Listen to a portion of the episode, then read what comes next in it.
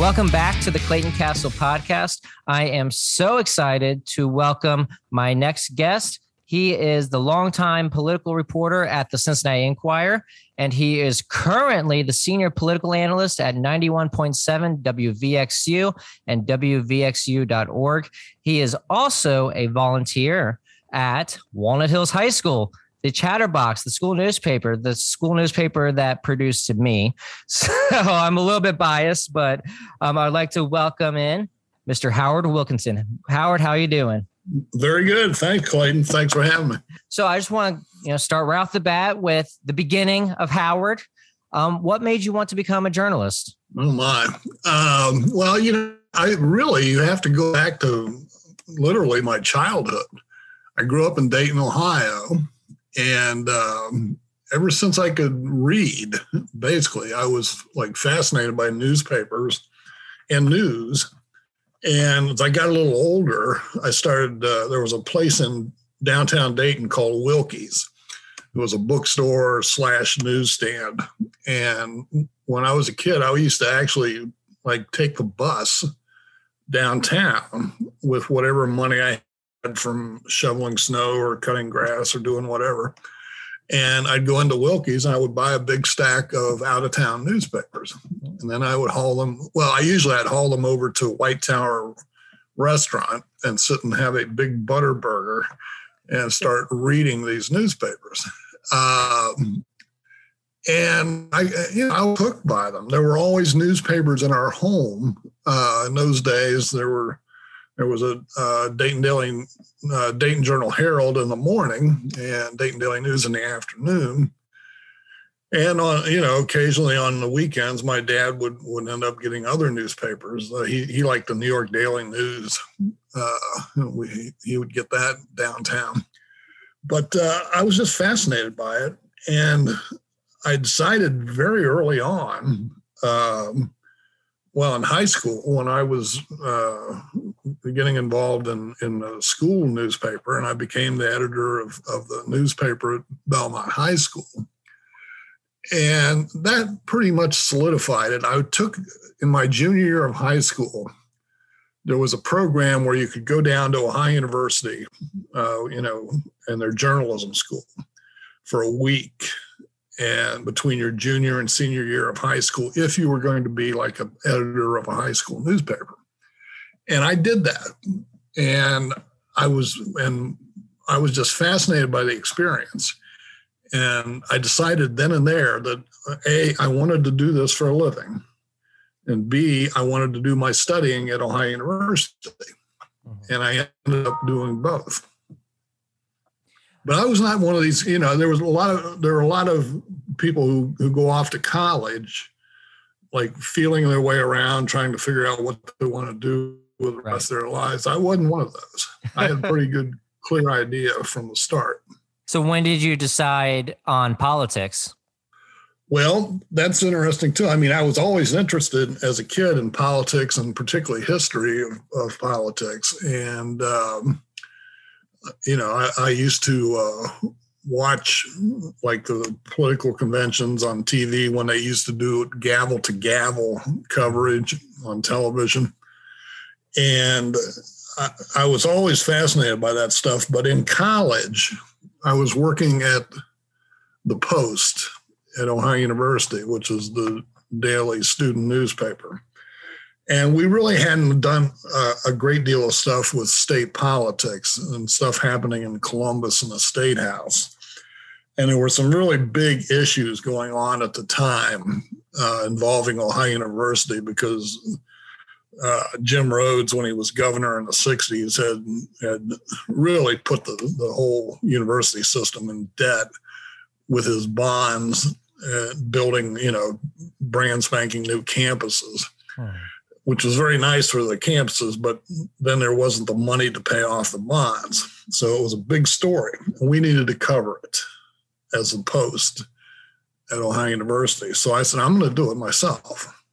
Mm. Problem was, um, I didn't have a car. Nobody needed a car at, at Ohio University. You just walked around, walked all over the campus. The only person I knew that had a car was John Kieswetter, uh, who was also at, at the Post at the time. Uh, he was he became the editor. I was like the um, uh, associate editor. I was in charge of the editorial page, and then I just took over the politics beat. Mm-hmm. I'd borrow his sixty-four Chevy, and I'd go whaling up Route thirty-three from Athens to Columbus. I knew somebody at Ohio State that I could crash in their apartment up by the campus. Right. And I would stay there sometimes for two or three days, going to the State House every day. And I would watch, I would follow and watch the State House reporters and what they did and how they did their jobs. And those people kind of became role models to me. And some of them I, I'm still in contact with to this day.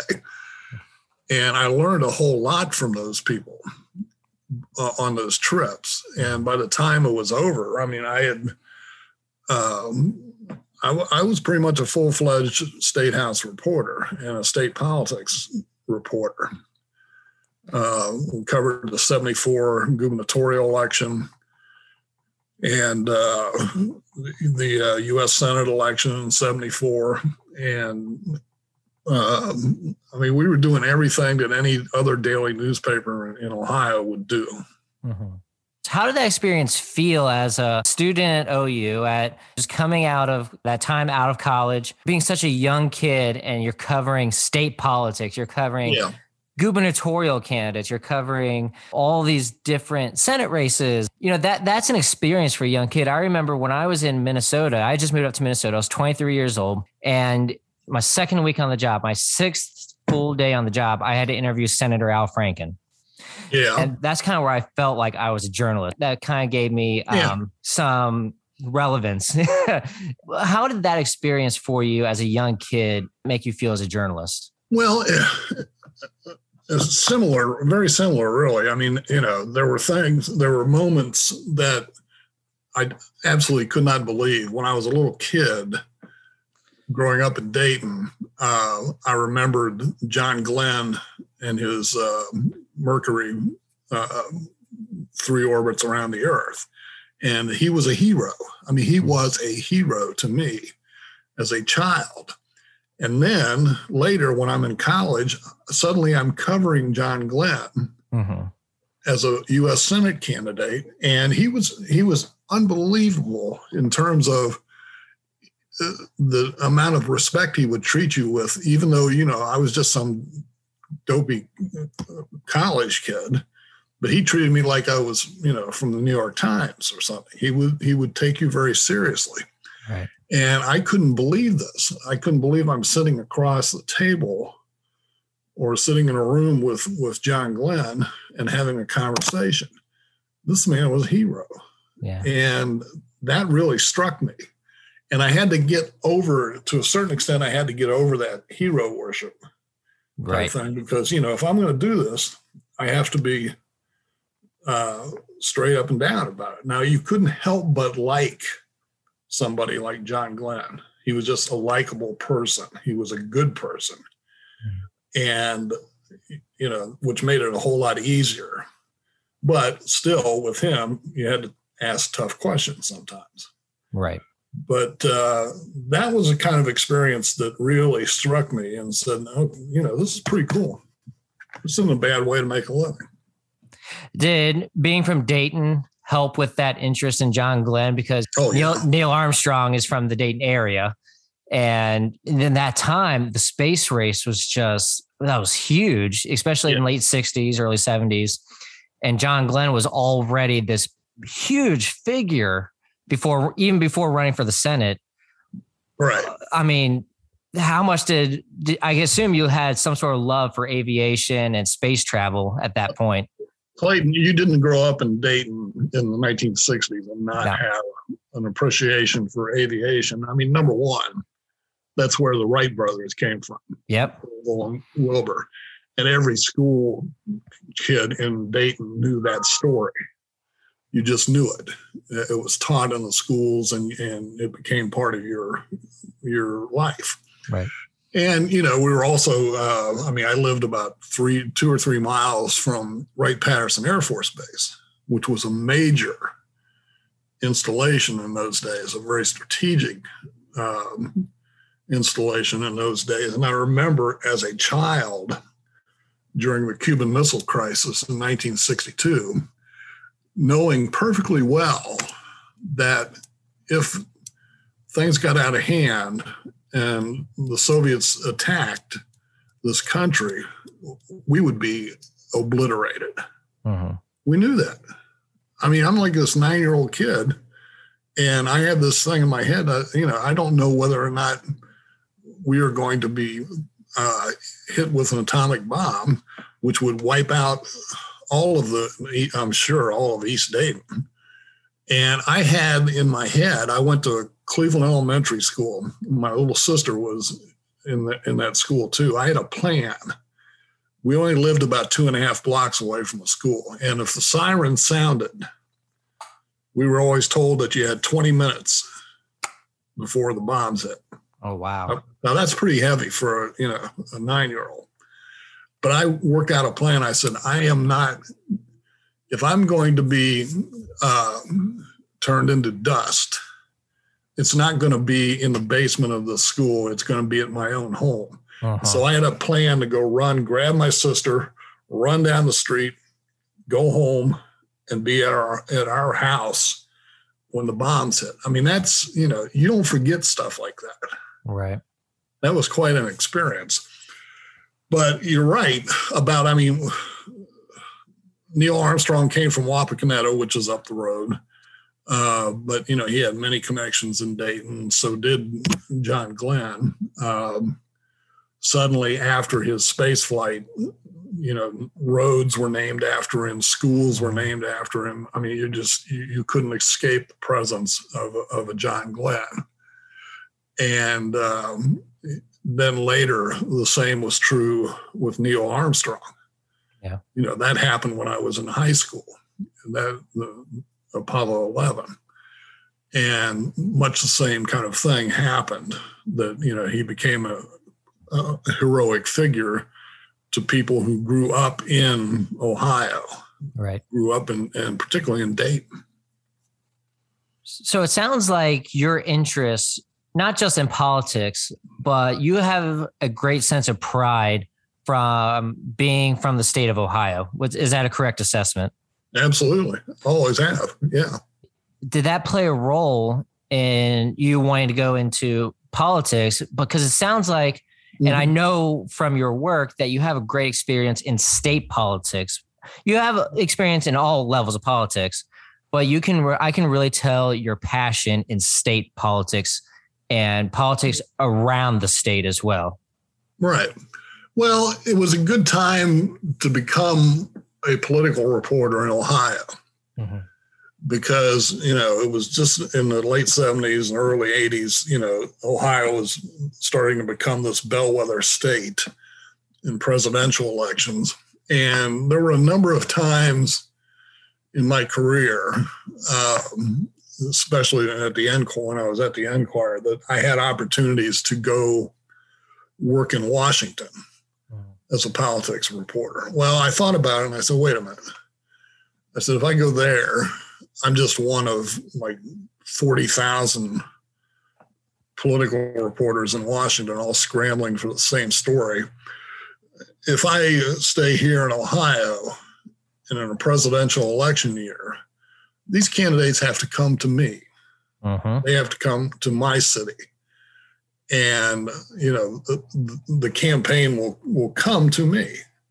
And that that appealed to me. And I said, okay, I'm gonna, I think I'm going to stick around because, you know, the the people in a presidential campaign, the ones who have, the journalists who have the most influence or the most um, clout are usually the ones who are within a state that is very important. Right. In terms of, of the election. And that was the case for many, many years in Ohio. That's why I ended up covering like sixteen presidential nominating conventions and traveled with candidates all over the country, and particularly in Ohio when they were here. You know, many bus rides, many plane rides, many, you know, with with uh, candidates for president and presidents.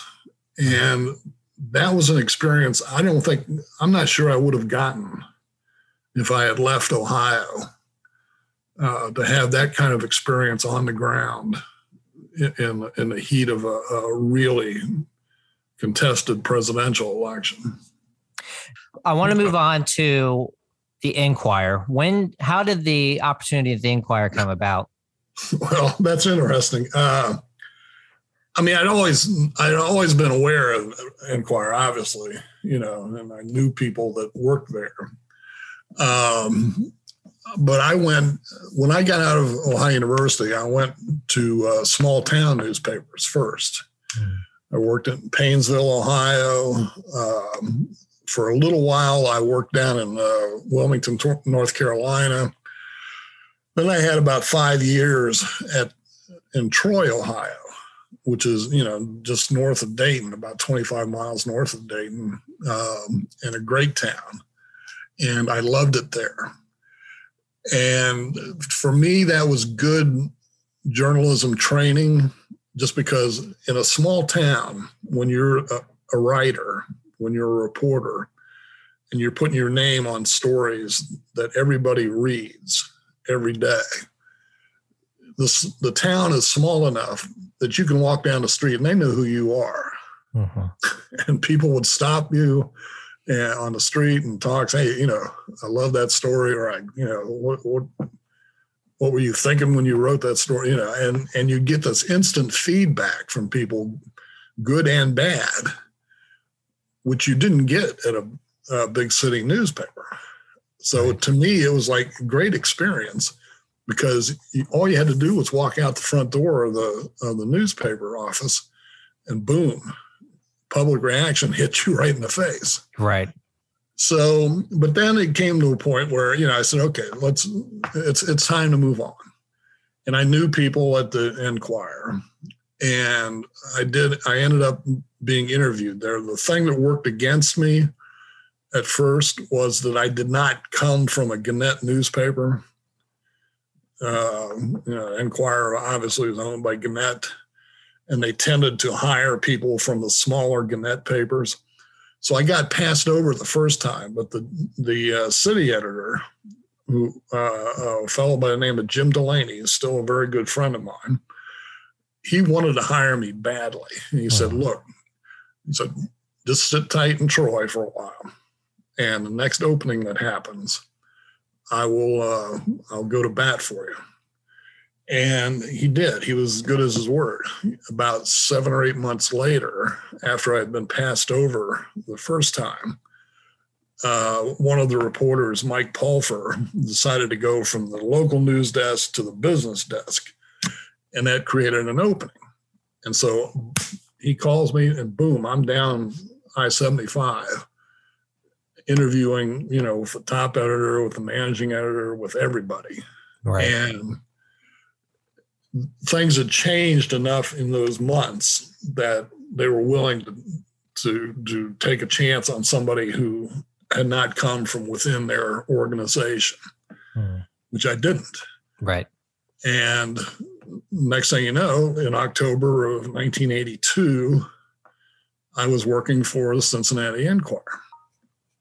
What year was that? What year did you get hired at the Cincinnati Enquirer? nineteen eighty-two. Um, nineteen eighty-two. I started in October. Okay.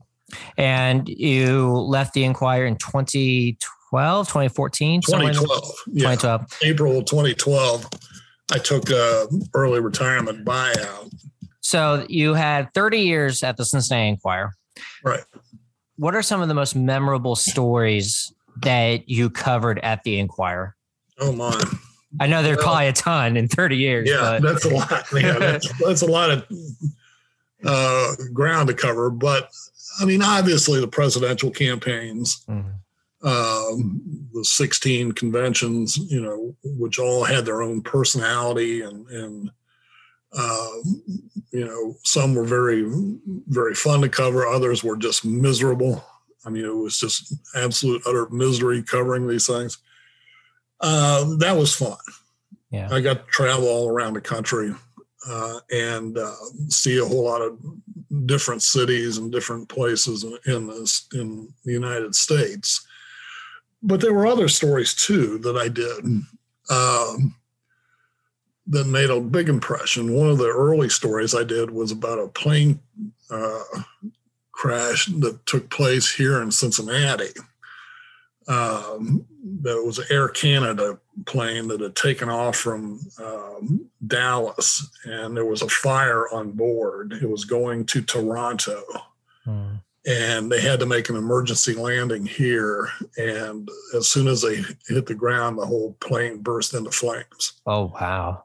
And half of the people on board, there were eighty-eight people on board, and forty-four of them died. Oh.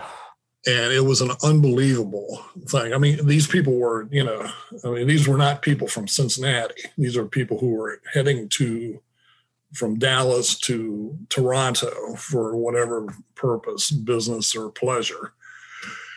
And half of them died right here. And it was a intense, very intense story. And we worked on it, you know, around the clock for days. The Toronto newspapers started sending people in. Um, and I got to know, you know, a lot of them. There was one kind of funny story that happened out of that uh, about a week after the, the crash. The um, the pilot and the crew had survived. They were up in the front of the plane. It was mostly the people who were in the back of the plane who, who were killed. Mm-hmm. And but the crew had, had survived, and they were going to hold a press conference uh, in Canada to talk about what happened that day.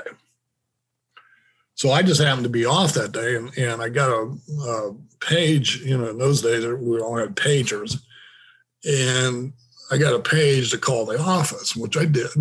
And they said, go home now, pack a bag. You're going to um, Toronto immediately, go. So I did. And I came down to the office. They gave me a plane ticket. They had gotten a plane ticket from a travel agency. Um, they stuffed some money in my pocket so I wouldn't, you know, I'd have some walking around money, and uh, put me on a plane that first went to Detroit. Then I changed planes and went to Toronto. Now, I had not arranged any of this. So I get to Toronto, and I and they had booked a hotel room for me, which was near the airport. And I knew that the press conference was not until the next day, not until the next morning. Mm-hmm. So I called uh, a reporter that I had met from the Toronto Star uh, just to see, you know, what he was doing. And I was actually thinking of, you know, if the Blue Jays were in town, I was going to go see a ball game or something. Mm-hmm. But I called him. I called Don, the, the reporter from the Toronto Star. And I said, I said, Don, what time is this press conference tomorrow morning? He said, well, it's uh, nine o'clock. I said, well, where, where is this hotel where they're going to do this? He said, what? I said, where's the hotel? He said, well, it's in Montreal. Oh, no. They had sent, the Enquirer had sent me to the wrong city. So I, I called my editor back in, in Cincinnati, and I was, I was screaming at him. I said, how could you do this to me? You know, and he, and he was apologetic about it, but he thought the thing was in Toronto. Right. And he sent me there. But it was actually in Montreal, so we had to scramble. I got like a commuter flight to Montreal for the early the next morning. Got oh, up my. real early, ran out to the airport, got on this commuter plane to go up to Montreal. We got to Montreal. It was at the supposed to be at the Queen Elizabeth Hotel downtown, right. Montreal. And I I had one, like one little bag, one overnight bag. Picked that up. I went out, walked out to the transportation area, and I saw this great big white limousine. And I said, I'm taking that limo. The Enquirer was going to pay for it. And so I loaded into the into the limo, said Queen Elizabeth Hotel, chop chop, let's go. Yeah. And the guy took me down there, and I did, and I, I covered the press conference, I wrote the story. And that was kind of my revenge, was that they had to pay for this. And it was pretty expensive, actually. Right. Uh, they had to pay for this uh, limo. But it was a weird story because I had to write it. I had to turn around and go back to the airport. I wrote it at the airport, um, and I had to phone it in. In those days, I had to dictate. And it was, you know, it was, so I dictated about half of it. I got on a plane in Montreal. The plane in Montreal took me to Pittsburgh, where I had a layover, and I dictated the rest of it in the layover in Pittsburgh right. before getting on a plane to take me back to C V G. And so I had been in like six different airports right. in twenty-four hours, uh, all because they couldn't get their act together and send me to the right city. Oh my gosh. Howard sees the world. I know. Yeah. And it was like a whirlwind tour, you know, just bouncing from one plane to the next. But I'll, I'll never forget that. I mean, that was crazy. But, right. you know, I, I did that. I've done, I did the uh, nineteen ninety-seven Ohio River floods, which was amazing. Unbelievable. Yeah. The destruction that I saw up and down the river. Myself and a photographer named Saeed Hindash, we uh, traveled for several days up and down the river. And it was very difficult because so many places were flooded out that you right. had to find ways to get around. We actually, you know, uh, got people, we paid money to people to, to put us in boats and, and get us from one place to the next. Wow. Um, so, oh, sorry, go all ahead. All kinds of stories like that. Yeah. I could, I could bore you with those for like several hours. Uh, one story I do want to get from you. Obviously today is September thirteenth. So we're doing this a couple of days late. Uh, but Saturday or two days ago was the twentieth anniversary of September eleventh, two thousand one. You were at the Enquirer in two thousand one. Take me through your September eleventh, two thousand one. Where were you? What were you doing? And how did, if at all, did you cover the story? Well, that's a really good story. And if you go to W V X U dot org, I wrote a column about it mm-hmm. the other day. Um, Because the reason I wrote a column about it was because it was so unusual. Uh, that was a primary election day in Ohio, in, in Cincinnati. It was the first mayoral primary that was held under direct election of the mayor in Cincinnati, was held on that day. So I kind of woke up a little later than usual because I knew I was going to work late that night on the election. But as soon as I got up and put a pot of coffee on, I turned the T V on, and suddenly I'm watching what everybody else in the country is watching, this horror of planes flying into the into the World Trade Center buildings. And I said, oh man, I mean, and and without, and everybody at the Enquirer did this immediately. Got in the car, went to the office.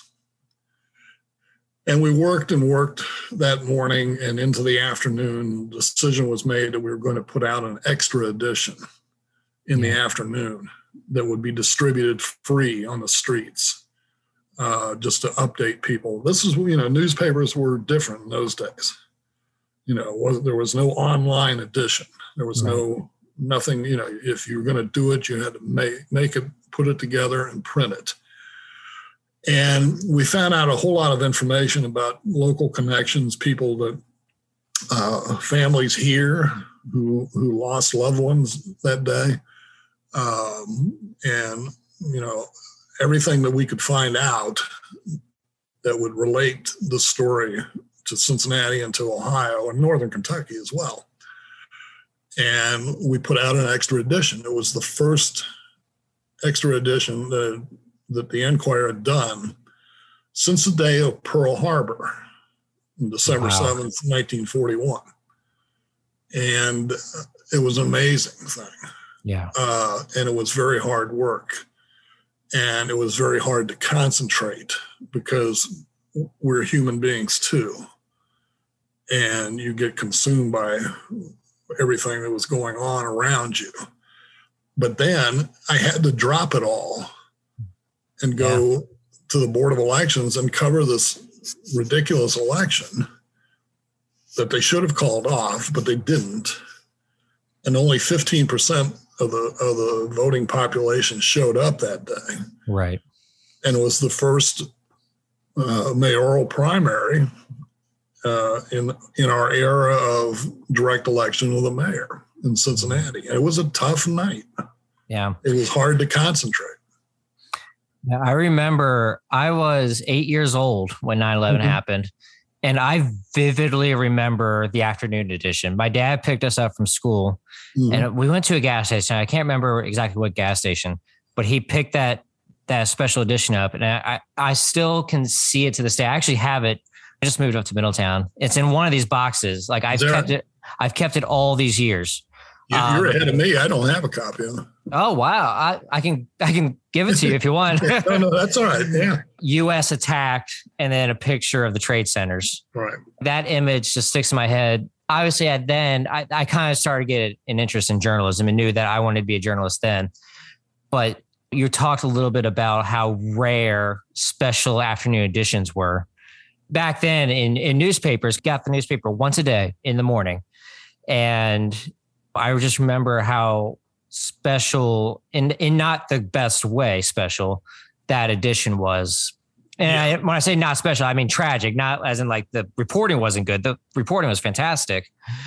But that just really sticks out in my head as a journalist now. Yeah. Yeah. And Clayton, I mean, it was, it was so hard to do. Yeah. It was so hard to focus that day. Like I said, we're all human beings. We, you know, yeah. we're all affected by this. And, um, but you just put your head down and, and, and plugged away and did your job. Yeah. And, you know, you talked about that mayoral primary. That was the, and you mentioned it both just now and in your column, which by the way, I read the column, fantastic column. Um, I, I urge everyone to go to W V X U dot org, and Courtis Fuller shared it. He is now a W L W T anchor and was a reporter and anchor before the election. And then yeah. he was running for mayor that year. And that was such a unique election because, as you said, that was the first election where we were directly electing the mayor as opposed to the top vote getter in the city council race being right. mayor. Can you talk a little bit about that race and just how unique that was? Yeah. I mean, uh, up until nine eleven, it was just kind of a typical political campaign, you know, a lot of back and forth, some uh, candidate forums, you know, where they would, you know, debate the issues. I mean, there weren't any real burning issues except the, you know, the uh, after effects of April of two thousand one. Right. Mm-hmm. When all the civil disturbances and the rioting occurred in Cincinnati. And we were still paying the price for that. Um, and that became the central issue in that campaign. Now, nobody knew what was going to happen. Um, Charlie Luken was considered the favorite just because he had been around so long. He was mayor at that time under the top vote-getter system. And Courtis was, although he was very well known in the city, wasn't known as a political figure. And so he was a rookie at this. But nonetheless, on that on that day, he was able to somehow get his voters out to the polls where the Charlie Luken voters stayed home. And he won by a substantial margin. But like I said, it was only fifteen percent of the electorate who showed up. So they were the top two vote getters. There were two minor candidates who, you know, split up about seven or eight percent of the vote. So the top two vote getters then faced each other in the fall. In the fall, it was a much different story. You had about twice that number of, of voters showed up, and Charlie Luken was elected fairly easily. Um, but on, on that one day, it, it was, you know, it, it had turned Cincinnati politics upside down. Right. And nobody knew whether or not that was going to be the case in November or not. Mm-hmm. So yeah, it was it was quite a, a strange little election that we had the first time around. Were you surprised that they did not postpone the election on September eleventh? I was, yeah, I was to a certain extent. I mean, they were, you know, the polls, polling places were open, obviously, before, um, you know, the terrorist attacks. Mm-hmm. They'd been open for a couple hours. And ironically, the, the same thing was going on in New York City. Oh, yep, I was just about to, yep. Yeah. I mean, they were holding a, a mayoral primary and, and municipal elections that day. Well, of course, they couldn't continue. There was right. no way they could continue. So they suspended their election and they held it. They completed it like two weeks later. Um, there was a lot of talk around about, you know, do we keep the polls open? Do we not keep the polls open? There was a decision made by the Board of Elections at the time that we would go through with this. We would go ahead with this. And I think there was sort of this idea of, you know, we're not going to let the terrorists stop us, you know, from exercising our, our democratic freedom. Right. You know, there was that sort of feeling in the air. But nonetheless, it was very difficult. And most voters obviously said, no, I, I don't want any part of this today. People wanted to stay, stay home, be with their families, be with their friends, um, and more. And it's very difficult to hold an election when a when a whole city is in mourning. Right. Um, but but nonetheless, they did it. Yep. I'm going to throw a general, a big general question at you, okay. Spanning your entire career. So you've been around politics for um, a while. Yeah, and right. um, you think about politics back in the late seventies and the, in the early eighties, and you think about politics now in twenty twenty-one. Mm-hmm. How has politics changed in that time? Has it always been this divided? Has there ever been a time in this country's history where we saw so much um, division and hatred toward the other side than we do no. today? Not, not in my lifetime, anyway. I mean, not in, in my years. I mean, there were obviously always, uh, it, it's a tough business and, you know, people weren't always nice to each other. Uh, but at the end of the day, they could, they could put it aside and, and get along. That's not the case anymore. Right. The, you know, nobody's listening to anybody, you know, on the other side. And, you know, I always, I kind of harken back to the, like the, during the Reagan administration, when um, Tip O'Neill was Speaker of the House, you know, old old style Democratic politician from Boston was running the House, and you had Ronald Reagan uh, running the government, and they would fight all day long. They would argue about issues. They would argue about policy. They would hold competing news conferences. But when the day was over, more often than not, Tip O'Neill would get in a limo on Capitol Hill and take it down to Pennsylvania Avenue to the White House. And he would, he and Ronald Reagan would sit that evening, open up a bottle of whiskey and, and just talk. And they probably, and they, I'm sure, solved a whole lot of problems that way, uh, just by, you know, human interaction. But you don't have that anymore. I mean, John Boehner tried it, and he got run out of his party, uh, you know, for for bending over backwards to try to, you know, to talk to the other side and try to compromise. He was a guy who who believed in compromise on on certain issues. I mean, he believed in, you know, there's a, a, a limit to that, but you should at least be talking to the other side. And, you know, John Boehner's political career was wiped out by that. Right. Um, so, yeah, it's it's a whole different thing, Clayton. I mean, it's it's really, really changed.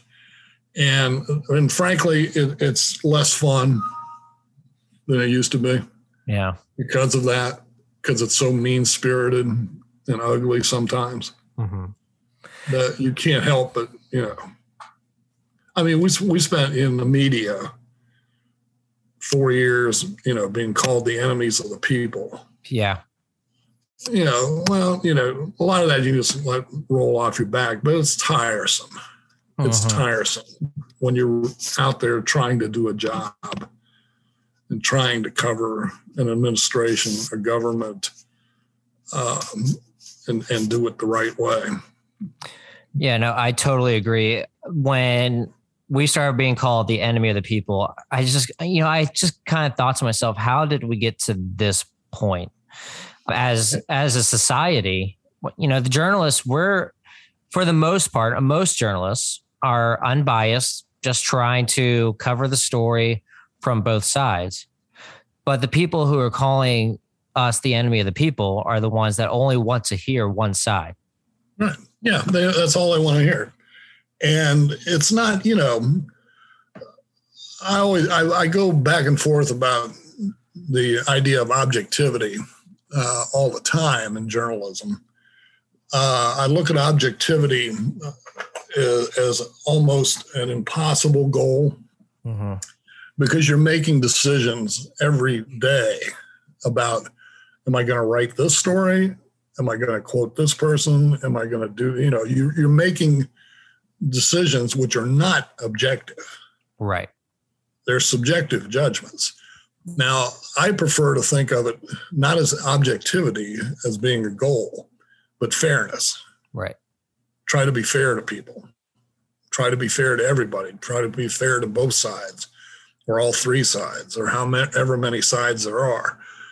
But to to expect complete, pure objectivity is impossible. It's yeah. it's not the nature of the beast.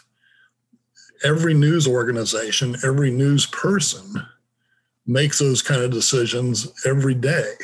And as I said, they're not objective. They're very subjective. Right. You know, you talked a little bit about fairness and being unbiased. You have been a political reporter and a political analyst. Those are two completely different yeah. roles. How hard is it to be unbiased and fair as an analyst, as opposed to a reporter, which is just straight facts? Well, surprisingly, it's not that big a difference. I mean, you know, you fairness is fairness. I mean, you, you try to be fair about it. I, as as a person who is called an analyst, as a columnist, um, I have a point of view. And I will express that point of view in columns. But the only reason I do that is because I have been around so long and seen so many changes that I feel like I have the background and the knowledge and, and the depth of experience to be able to do that with credibility. Right. If I didn't have the credibility, it would be just nonsense. So I worked very hard for that credibility over the years as a reporter, covering politics uh, on a daily basis. Yeah. And I think I, you know, if I'm successful at it at all, it's because I developed a reputation for being fair to people. Mm. And I hope to do that until I actually do quit doing this. Right. But it's it's not...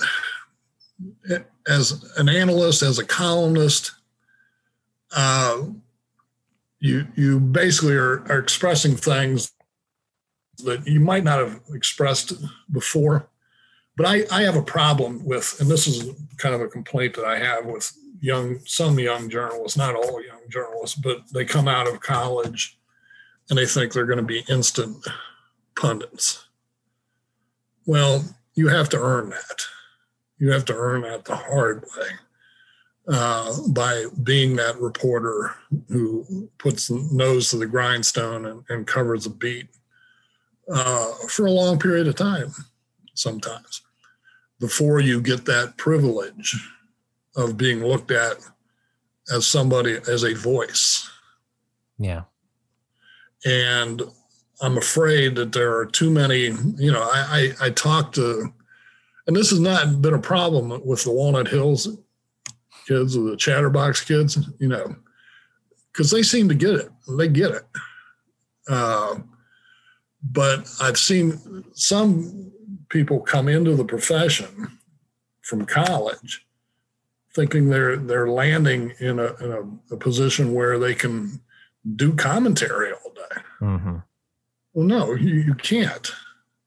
You have to do the reporting. You have to do the leg, leg work. You have to do the the grunt work first and learn your subject inside out before you can even think about calling yourself a pundit. Right. Or an analyst. I got this, I mean, this senior political analyst is a, is a title that somebody at W V X U came up with. I don't know. You know, I don't, I don't think of myself in, in those terms. I don't go around introducing myself. Oh, I'm the uh, senior political analyst. You know, I'm, I'm just a, a reporter. I'm a guy, right. I'm a journalist. And I've been around long enough where I can, I, I can have a point of view. Right.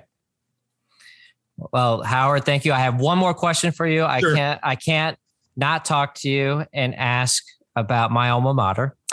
Uh, yeah. I, I, you know, I told you I got my start at the Walnut Hills High School Chatterbox. Yeah. You are a volunteer that I, that's how actually how I met you. I kind of gave a talk at the Chatterbox right. about my journalism career, and you were there helping out some students. How did that uh, opportunity come about? And talk a little bit about those kids at Walnut Hills, because you said yeah. you know, in your last answer, they get it. So they talk do. about, so just talk a little bit about that opportunity. Well, it's been a great opportunity. Uh, this is my eighth year of doing that at, at Walnut Hills. Um, it, it came about because the radio station, W V X U, um, got a grant from the Dater Foundation for this Democracy in Me program, which we we is much more than me just going to Walnut Hills High School. Uh-huh. But that's a part of it. And that's how I started getting hooked up uh, uh, with, with the journalism program at Walnut Hills. And it's been one of the best experiences of my career because I love going in there. Because the kids are so smart. I mean, they're really smart. Uh, you have to be just to get into that school. Right. And they're very thoughtful and they actually listen. I mean, they listen to you, you know, and they're great to work with one-on-one just because, you know, they're, they're eager to learn. They want to learn. And now I'm starting to see, you know, I've been there long enough now. I've, I'm starting to see them, you know, get out of high school and through college. Some of them go turn to journalism. Others don't. Uh-huh. But they're all, I think, much better for having worked at that student newspaper. Right. Because they learn to express themselves. They learn to ask questions. They learn to write uh, clearly. And they learn a whole lot of lessons that they can apply to, to just about any profession that they go into. And I'm very proud when I see some of them, you know, coming out and going into the journalism profession. I've got one, one of my former uh, Chatterbox people is now a staff member at The Post at Ohio University. Oh, wow. That makes me feel really good. Yeah. Because that's that's a fraternity. Uh, we call ourselves Posties. I don't care when you when you were on that staff. A Postie is a Postie is a Postie. Mm-hmm. And now I've got like one that I helped bring along. So I'm kind of proud of that, and um, it, it's it's very satisfying. It's it, I look forward to it every week. And I tell them at W V X U, I said, look, don't, do not bother me when I'm doing this. Oh, my gosh. Well, Howard, thank you so much for joining me. Well, this thank has been, you. Howard Wilkinson, senior political analyst at ninety-one point seven W V X U and W V X U dot org. Again, thank you so much for your insightful answers and for just being an awesome sport about being on the podcast.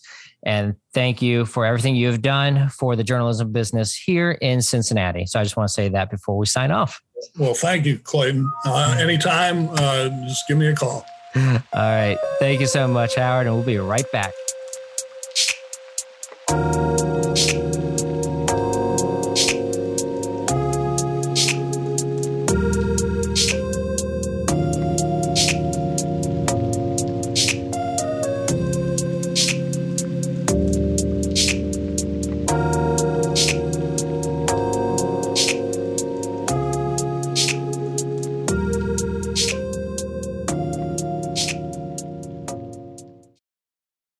Welcome back to the Clayton Castle podcast. I really hope you enjoyed that conversation with Howard Wilkinson.